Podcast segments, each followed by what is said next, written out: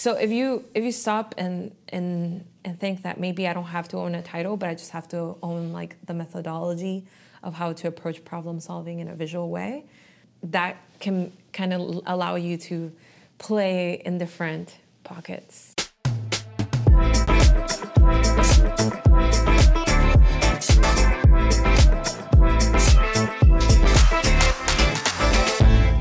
Welcome to Step into the Sandbox, a conversational journey through the minds of creatives. Step into the worlds they create as we unpack the roots and elements of their creative process. I'm your host, David Verjano, and this is episode one of the podcast. These first few episodes will highlight some creative professionals from various disciplines as they share their stories of growth, failure, and everything in between.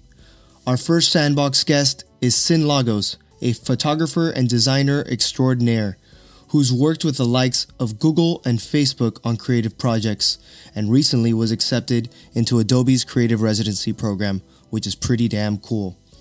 We discuss her hometown roots, how she got started, and what she's working on these days. Enjoy. Hi everyone, my name is San Lagos. I'm an Adobe Creative Resident um, focused on street photography and graphic design. I'm honestly from a lot of different places, but I feel very confident now in saying that I am from Miami. the cafecitos, the food, the music, I relate to all of That's that. Amazing. Yeah. yeah. In terms of how you got started, did you mainly start with graphic design? Did you start with photography? Um, yes, yeah, so I actually went to school for graphic design. I have a bachelor's in graphic design. I um, really dabbled in that for a couple years, um, not a couple, actually, a good amount of time in the advertising industry. Um, and that taught me a lot about um, how the marketing world, world works. And um, it's changed quite a bit, right? Because we have so much more accessibility since when I started but in that period, I remember just needing uh, a different outlet to express my own narrative because graphic design is very confined to expressing the narrative of the client, which could be a very interesting, like, uh, brain exercise, right? Because yeah. once in a while you do have to separate yourself. I think it's a really cool thing to be able to um, learn as as an artist in general, to know how to separate yourself from anything that you're creating. But at the same time, um, I think for me, I needed to just express myself. Yeah. And, and that's how I found my my way to street photography. Yeah. So when was the first time you picked up a camera? Well, I actually bought a camera because you know, like everyone, we get really excited and we buy this very expensive thing, and then we just leave it in the closet. Yeah. I did that, um, and then uh, I really jumped into this whole mobile photography um, space, which no one was really doing at the time, but it was also the start, the beginning of Instagram. So it was like very much the Insta of Instagram. Like everything was instantaneous. You know, you took a picture with your phone and then you, you uploaded it, and yeah. it was yeah. it was there right away for everyone to give feedback. To um, we had like just you know just so many different like such a different outlet of communities at yeah. the time. So mobile, I think mobile photography was the the place where I was able to really like I don't know, like dive deeper into photography. I think it was a really cool time for a lot of creatives, you know, Instagram coming up and seeing like a visual platform take off and, and, and provide this like new medium for us to share these different ways yeah. of, of our expression and, and, and different creative kind of yeah i think having those parameters is what helped me. I think the competitive side of me mm-hmm. got really, really excited to see. And I was competing really at the time. There wasn't a lot of people in there, so yeah. I was really competing with myself because I just saw, okay, I took this one photo. I need to do the next one better. Yeah. And then better. And then I just that's. But I had a portfolio, almost like a little uh, reference of how I had been doing, um, and that really helped me maintain sort of a momentum and and keep trying different things. So you said you originally were trained in graphic design, then you picked up a camera later, so you weren't necessarily professionally trained in, in photography? No. So no. how did you go yeah. about learning and, and going through those motions um, of on on one side it was definitely application, just seeing what I was willing to try and what yeah. what would um, what really caught my attention and and so kind of go in that direction. And then I just you know, search the internet, like my open library, and then I started finding different ways. Any question I had, I started finding the answers to it. Yeah. Um, how do I photograph at night was a big question. How do I approach strangers? Um, but also, before I had that question, I needed to understand that that was something I was intrigued by. And at the time, I was working in downtown, in downtown Miami. And downtown Miami is very um, urban, very greedy, and um, at, in in the evening, it feels a little bit of like a Chicago or New York because you see the buildings casting certain shadows, and that that was when I would get out of work, right? Yeah. So. Um, I realized I was very attracted to light, and this is a very important part of any photographer, of Right. course. Yeah. But like at the time, being a novice, like that was a good uh, instinct for me to follow.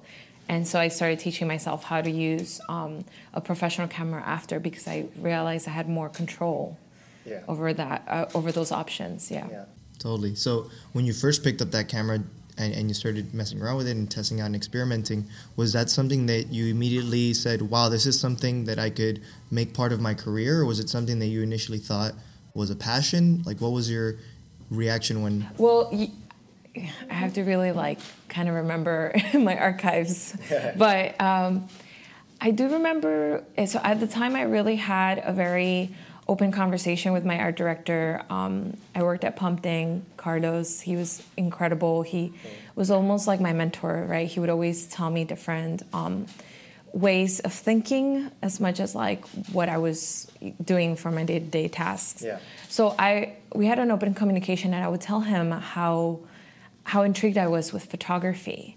Yeah. And so he would give me different jobs, like different tasks that would involve some level of photography, whether it was editing it or just like editing somebody else's photo or publishing it or something. And then that got me more into it. But I did have to learn outside of that what was the photography in- industry about? Is this a potential career? I didn't know Yeah. because I, I knew what I what I could had access to, which was advertising Yeah. and I would see the photography and advertising. I would see the see it printed.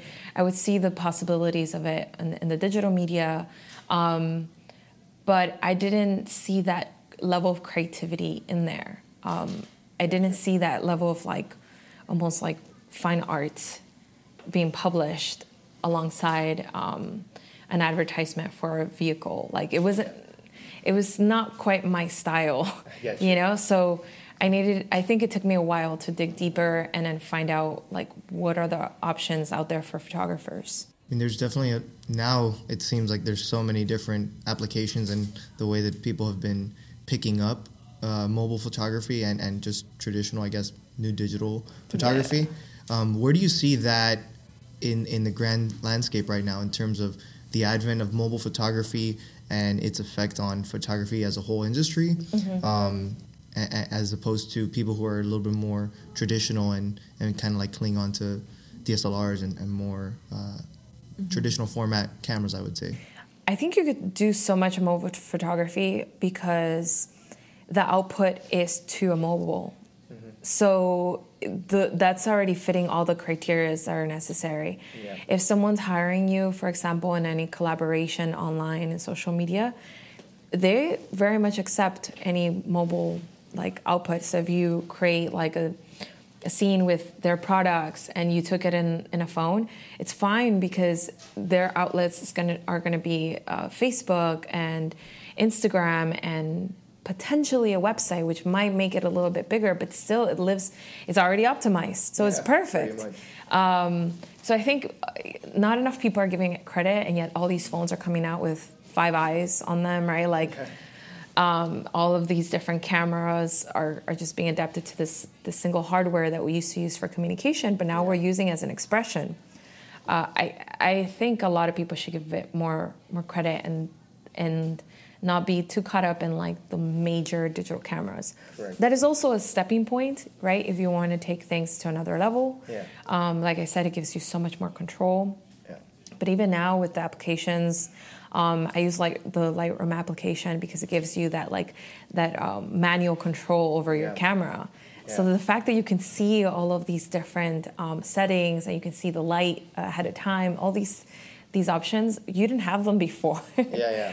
Um, so I, I, I think that it's it's definitely allowed the barrier to entry to be a lot lower and, and, allows people to experiment and become creators in ways that before they would have to save up so much money to buy this piece of equipment to then be able to go and shoot. And if it was film back then, then you'd have to go develop the film. And now it's just so instant and so accessible that we really get to see true creatives come Insta, out. Right? That's amazing. Right? Yeah. yeah. So it's yeah. really a cool time in terms of being a visual creative. That said, I think it's also very important to start with your free access, right? Like you have all these applications that are mimicking the professional applications. Yeah.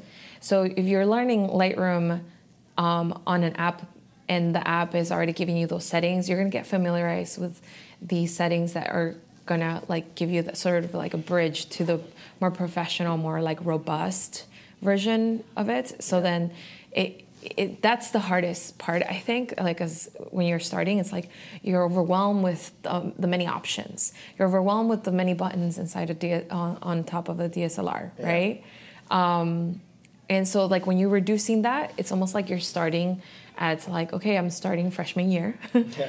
and i will eventually graduate but give give those those tools credits because we are spoiled yeah. like it's it's beyond belief how much access to education we really have. Yeah, no, that's undeniable. I mean, there's mm-hmm. been so much online now that, like you said, you can go on YouTube, you can go on Google, and find anything you want. Um, in terms of how you go about from the educational phase to the actual execution of a, uh, some sort of concept you're going to create, are there any rituals? Are there any methods or processes that you go through on your own end? It's you know the way that works for you. Yeah.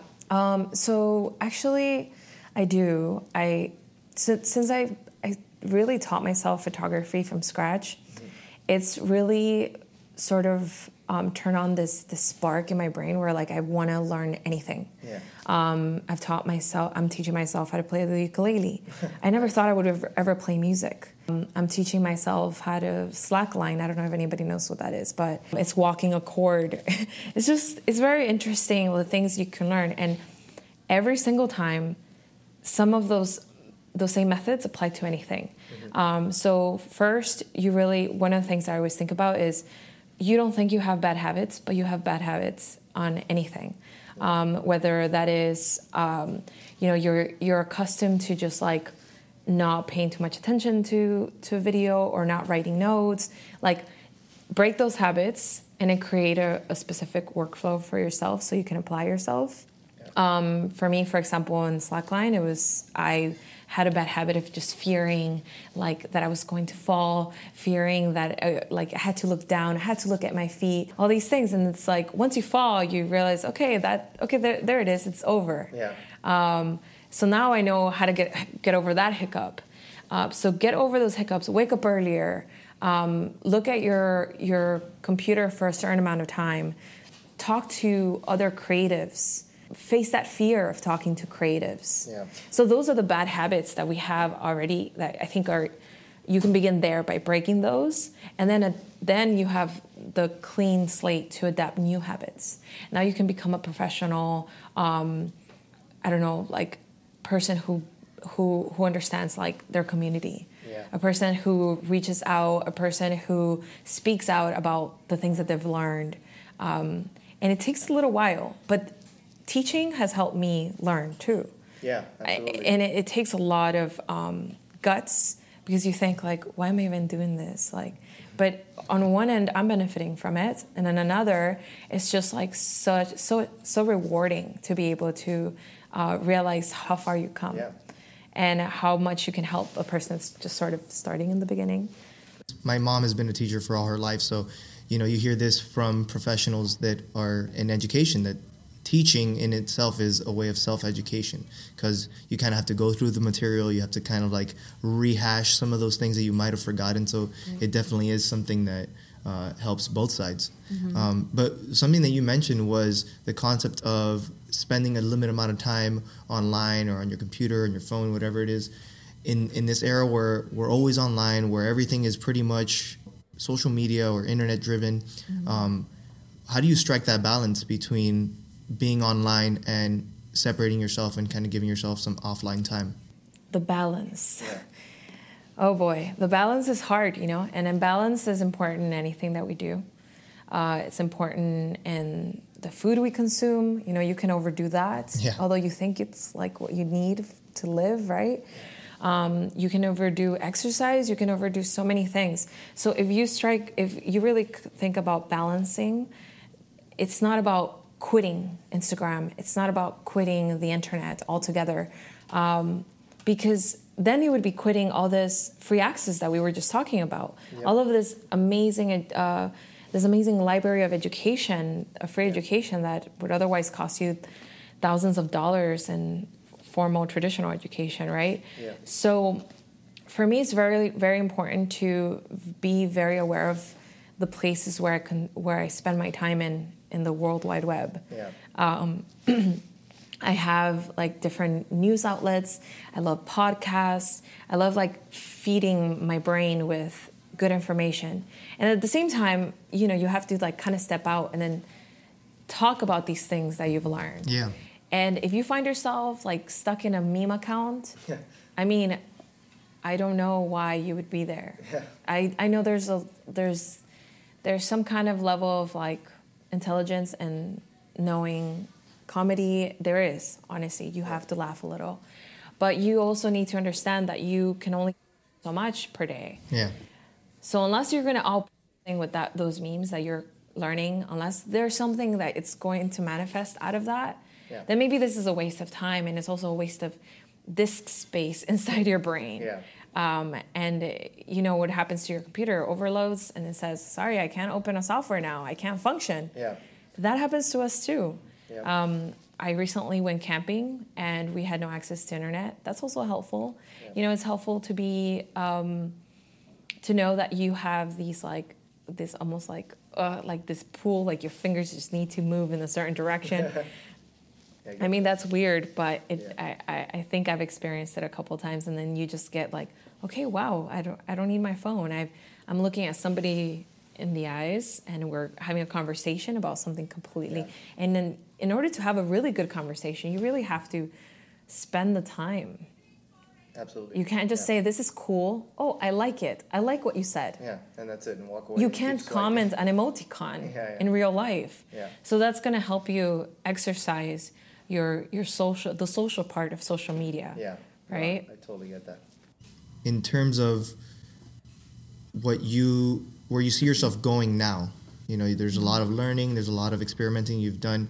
One thing that I read uh, in another article that you mentioned was like, quote from time to time, I find myself realizing that at the beginning of my visual journey, uh, I could give myself that before I could give myself permission to consider myself an artist. So mm-hmm. it's like you were already in it, but then you you basically hadn't even given yourself permission to be an artist. Speak about that. Like what what right. was that realization and that that moment for you in uh, in your career?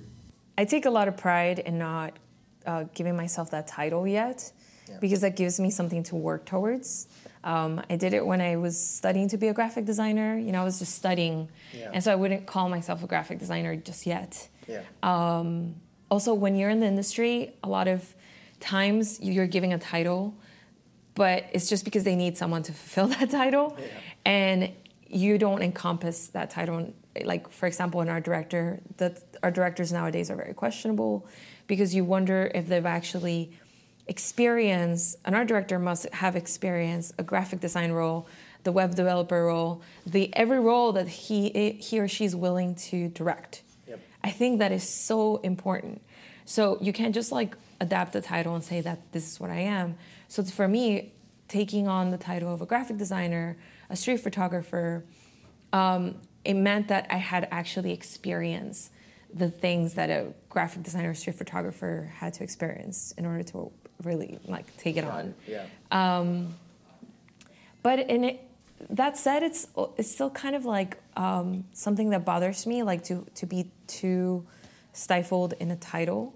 You have to also consider that there's there's sort of like the blurred lines where graphic design merges with photography, where it merges with film, where it merges, you know, everything yeah. can merge together. I consider myself an artist now. I just think that the way I approach every project is you know, I, I really consider my internal feelings as much as the external feelings, as much as how it's going to be received by an audience, um, the potential of it in years from now. Yeah. That's a visual artist um, way of brainstorming. Yeah. So if you if you stop and and and think that maybe I don't have to own a title, but I just have to own like the methodology of how to approach problem solving in a visual way, um, that can kind of allow you to play in different pockets. We used to run into each other at cafes, at Yeah. a kava bar in different Yeah. parts of Miami at different events. So it's been Creative really mornings. creative mornings. Um, and, and now it's gotten you to the point, as you mentioned earlier, to be working with Adobe as Right. an Adobe Creative Resident. What, what's that experience been like for you? it's honestly been it's unbelievable i i think for me it was just this thing that i was gonna try and i thought maybe i'll get let's see how far i make it right that competitive side again. Like maybe i'll make it for the first interview maybe i'll make it to the second. Um, the fact that i that i got it and i'm based in miami florida which i think a lot of people here aren't aware of those opportunities. Um, a lot of people ask me how did i learn about this? Again the internet. That's how i learned about it. And if you quit the internet you wouldn't know Yeah. about these things.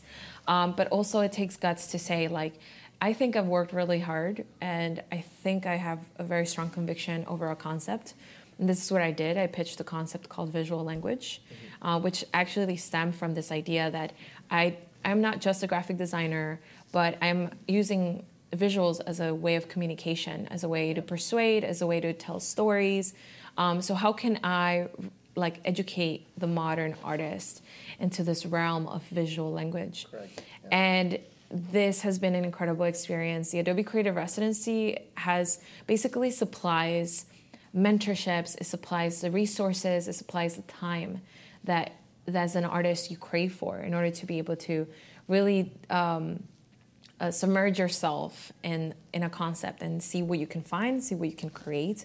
So within our our, our team of Adobe Creative Residencies um, um, residents, I'm sorry, we have um, web developers, we have UI UX, we have uh, photographers of different categories, right? Um, and uh, a videographer. Like it's just amazing, like the the level of, of talent that's just within like a small group Yeah. of individuals. And some of us are, some of them are international, some of them are based in the U.S. Uh, myself included. Yeah. Um, but I really like right now. Actually, we're coming up to the, the next um, application for um, 2020. Okay. So I urge everybody to try it out. It is a very difficult, you know, like honestly, there was over I think 1,500 applications, Wow. and getting selected, I mean, has its own like rush of adrenaline. For sure. Um, Going through the interviews was a rush of adrenaline. But I think even if you don't get it, I think what's really fulfilling is that you put together a concept, and it's it's this concept that you would do otherwise. Like whether somebody picked it up or not, like you would do it in any case. Um, so I would I would urge everyone that to apply whatever your discipline is. If you're excited about something that you think you can invest an entire year, um, it, finding out how to develop it, Yeah. Do it. Yeah. Um, and it's such a such a thrill to be able to just even meet these um, the individuals that are behind the Adobe company, right? Yeah, like you you meddle with the the softwares on a day to day basis, Yeah. but like. I, I've got I actually had the chance to meet the teams of Lightroom, to meet the teams that create Premiere and continue to develop and and uh, innovate um, new softwares for us to play with. It, it's incredible. That's amazing. Honestly. So you said that there was like about 1,500 applications. Last year there was 1,500 applications. There might be more this year. Wow. Um, and it's really, I think some, if I can give some feedback on like the best way of applying, uh, I think it's really, really important for you to consider like, what would your schedule be like for the entire year? Um, how is it that you've been able to stand on your own two feet without any guidance? Because most of this is very much like uh, your own initiative. You have to take a lot of initiative. It's really up to you how successful your project is. Okay. So uh, for me, I was always freelancing while working a nine to five. So it was very easy for me to say, okay, I'm going to take on projects, and I, I, I was able to show showcase that that level of leadership in my interviews. Yeah. Um, but when you're pitching your project, also like the more examples you have, because I'm sure you've actually tried out these things in the past in one form or another. The more examples you have of that, of those visuals, I think the more it is for someone to be able to see, like, get inspired by it. Yeah. Totally. Ins- inspire some, inspire someone, and honestly, you can take them anywhere. yeah. Tell them that you're going to do this technically, and it's like, eh, right? Like, Yeah. uh, you know, you have. I don't think Apple ever really just told us, okay, you have this much RAM inside your computer, Yeah. buy it. It was more like, this is the next big, big thing, and Yeah. that level of inspiration, like, Yeah. take us to the future, right? sure. Yeah. And and what's funny is like you, you reference Apple and how they for so long have been on the side of creativity and, and many people in the creative class have adopted Apple products, but you've actually found yourself on the side of Google with the Google Pixel, um, and you're working with them as an ambassador as well. Yes, so I'm working with Google Pixel um, for their mobile line of, of products, and actually the Pixel 4 is coming up. Cool. And I'm super excited because, I mean, for every launch, there's always this like level of like creativity that they, they have us engage in. Okay. And um, I'm not just like, it's, it's easy to say that you're an ambassador and say you're just pushing this like this product, but uh, Correct, yeah. honestly, the the Google team and the people that they they they've chosen to take on um, as ambassadors are really really creative people and very very talented, uh, full force, you know. And I get to meet with them in New York from time to time and hang out, and I'm just like it, inspired every single time, right? Yeah. So I'm really excited to see what the Pixel 4 has in store because like I told you, I mean, mobile photography is still to this day something that I I try and exercise just to challenge myself. Like Yeah. sometimes coming going from like something really big to something small really helps Yeah. um, to to get you back into like what you're really really into. I get you. Yeah. Yeah. And so right now, between the phone and you have how many other pieces of camera equipment are you? Um, so I recently uh, took on the Sony A7R3. Nice. which is really fun because um, the the video uh, has I mean just video in general has evolved so quickly, and from the time when I picked up my first camera, a Canon, I was you know I was so in love with this camera and it's it was so yeah photography just still photography and that camera is amazing, and but I. Re- decided to take on a Sony for for the video aspect of it and honestly it's been really exciting to like get myself into a new equipment learn it from scratch again Yeah. and see what's what, what's new in the technology world yeah You went from Canon to Sony, and then now you'll, you'll be willing to jump to any other because that's kind of like you know that i don't creative. limit myself to a brand Yeah. i come from a graphic design background i design brands i design logos i design i personified companies from scratch right so i know exactly what that persuasion game is about Yeah. so when i i am like leaning towards a product is because i truly believe is is good for me and i it works amazing for me otherwise i abandon it i'm like a child too in that way it's like oh, i don't like this toy Yeah. forget about it. But so far all of these things that i've had by my side i'm not leaning because of the brand association um, i can care less if you think like i'm cool because i have a sony with me Yeah, yeah. i mean honestly like i care more about what i'm saying with this product Yeah.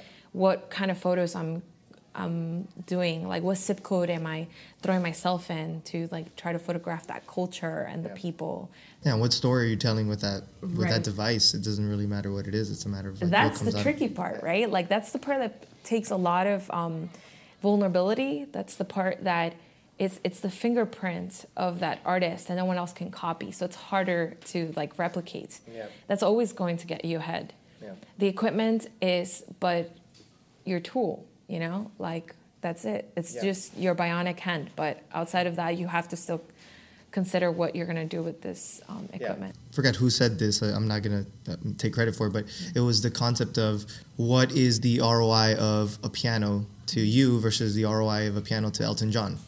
You know, and it's the same tool, but some people can use it to make a career out of it and become masters at that craft, and other people might not be able to use it for much at all. So it's mm-hmm. it's what you do with that tool, and, and I could see that happening constantly with the new technology that comes out. I, I think Yeah. that there's a there's a lot of, of new tools and, and toys that we can mess around with, but it, it's all a matter of how you use it at the end of the day. Yeah, it's really easy to think that you can drop a lot of money and then you're suddenly going to scale up into being a, professional. But one is a big problem because then it, it makes people like just the, the new um, crowd of like aspiring artists feel like, oh my God, I need so much money to even get started.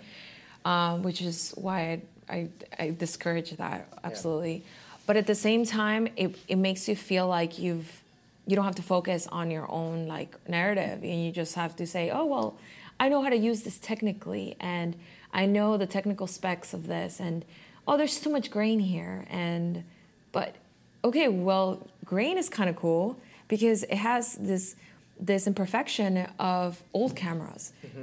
Now that grain is now a point of of like symbolism to something that you want to say. Yeah. because it's conditioned into societies because of years and years of this bad camera. Yeah. So you are removing an entire symbolism because of technicality. Yeah.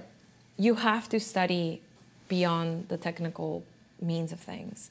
I've gone into this conversation so many times with with pro and I'm like doing the quotes, you know, like Yeah, the yeah, so's in, in the air. But like they're not entirely pros until they have their own way of, of showcasing what they want to say. Yeah. Yeah. So would you say, I mean, speaking to these quote unquote pros or other people that you considered mentors in the past, has there ever been a piece of advice that you felt was like really bad that when you look back at it? You tried it out and life kind of showed otherwise? Um, I can't think. um, a bad piece of advice. I don't know. I feel very passionate about that one, mostly because everywhere I, I travel, the first point of contact is like, oh, what do you shoot with? And I was like, damn, okay. We're, we're going to have this conversation Yeah. again. yeah, yeah, it's an expensive camera, that's for sure. Um, but you're talking to someone who doesn't even have a car because Yeah. I don't really care. exactly. Like, but yeah, you know, like you have to have that that like it's almost like muscle memory, right?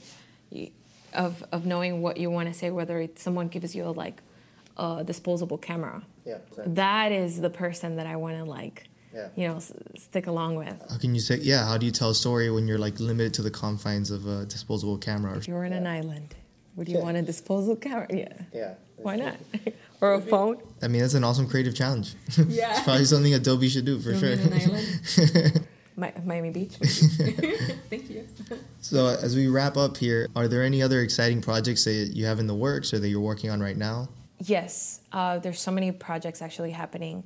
Um, I'm really excited to be collaborating with Google the Pixel 4 that's coming up. Um, but I'm also very eager to um, develop more videos for, for education. So I'm hoping to collaborate more with uh, potentially Skillshare. So that's something in the works, and Nice, I've, nice. you know, it's a little milestone for myself. Yeah. Um, but also, it's just like creating more educational content to be able to uh, translate visual language for me is the utmost importance. And it's a challenge for me because i have to really sit down and be concise about like everything i've learned. Yeah. um, and for that reason i've actually thrown myself uh, into the world of like learning videography because i wanted to maintain that mindset of a student as much of one of a teacher Yeah. um, so that that helps me a lot of like okay well i I have, I have another lesson in mind now yeah So besides Skillshare um, and, and kind of like doing the educational side of things, are there any other skill sets that you haven't tapped into yet or, or you know areas of expertise that you foresee yourself experimenting with down the road? Is there something that you feel like, you know what, now you're picking up videography. Is there another area that you're like, man, I really want to pick this up? Oh yeah, absolutely. Um, so audio has come to me like by surprise, Yeah. and I've really have have understood it, like it, it's become really easy for me to just be very in, intrigued by a lot of the elements of audio, audio editing, recording, being on site. Like you become so aware of how sounds build a story. Mm-hmm. So I listen to podcasts with a whole new like way of thinking now. Like, yeah. oh, I see that they they layered the sound effect to in the sound effect could be completely unrelated. It could be an orchestra yeah. to be able to show they're talking about molecules and yeah. you know so but just this idea of like how they travel through your veins or anything yeah. like that and it's just an orchestra and th- this this is what I mean by like symbolism. Like you just you don't know how someone's going to to sort of translate what you're saying yeah. into something else. So audio might be the, the next big thing for me. I, am always the one that, that likes experimenting with different areas that weren't necessarily my forte, but like I started off in doing writing and then I segued into a little bit of design, picked up a camera, and, and it was when social media came about that I realized, wow, here's a medium that allows us to kind of like blend this all together. And and you would see obviously through like films how powerful it can be when you blend all those things. You, you watch a scary movie, if you re- if you remove all the audio of it, it doesn't have the same impact. Mm-hmm. So it, it's it's seeing it as a holistic piece at the end and how you can kind of like put this all together. And if you're confined to something like audio, how do you f- layer on other audio uh, effects that can trigger visual? Imaginative kind of uh, things oh, in people's brains. So it's super interesting to I see. I actually, um, that's one of the things I like to use in order to study videography. I'll watch something without audio. Yeah. And I'll just be observing the visuals. I have no idea what's going on. Yeah. But I can eventually figure it out because I'm reading into um, the set um, that they decided to select, the colors that they decided to include in each character. I'm like, oh wow, this this character keeps wearing blue. Um, so those are the things that like are gonna help you, and at the same time, go backwards and like just listen to something, yep. and not watch it. yeah, um, flip it. Yeah. yeah. that's very cool. Mm-hmm. Yeah, so that pretty much wraps it up. But is mm-hmm. there anywhere where the audience can kind of follow you or check your workout? Like, yeah. what are your preferred channels? So, uh, on Instagram is Cynlagos, C Y N L A G O S. And in um, the internet, Little Nook, cynlagos.com. I am creating my own um, online magazine nice. where I'm putting all of my work, and I'm really excited because it's just like, it's really nice to have a space of your own in the internet. Yeah it's evolving really nicely. It's great to obviously have all these other channels, but to definitely have your own home base that you can kind of craft and, and mold into whatever you want is, is always great as well. Yeah. yeah. Awesome. No, that Thank wraps it up. having me. Thank you. Thank you so much for listening. This is a new creative challenge for myself. So it would be awesome to hear any feedback, any suggestions you might have to help us improve the podcast, even if that means recommending guests we should interview or topics we should be discussing. You can connect with us on Instagram, Facebook, and Twitter. Be sure to subscribe to us on any of the major podcasting platforms. We're available on Apple, Spotify, and SoundCloud right now. And lastly, if you know anyone that can find value from this podcast, please share it with them. Thanks again, and I look forward to having you tune in to the next episode.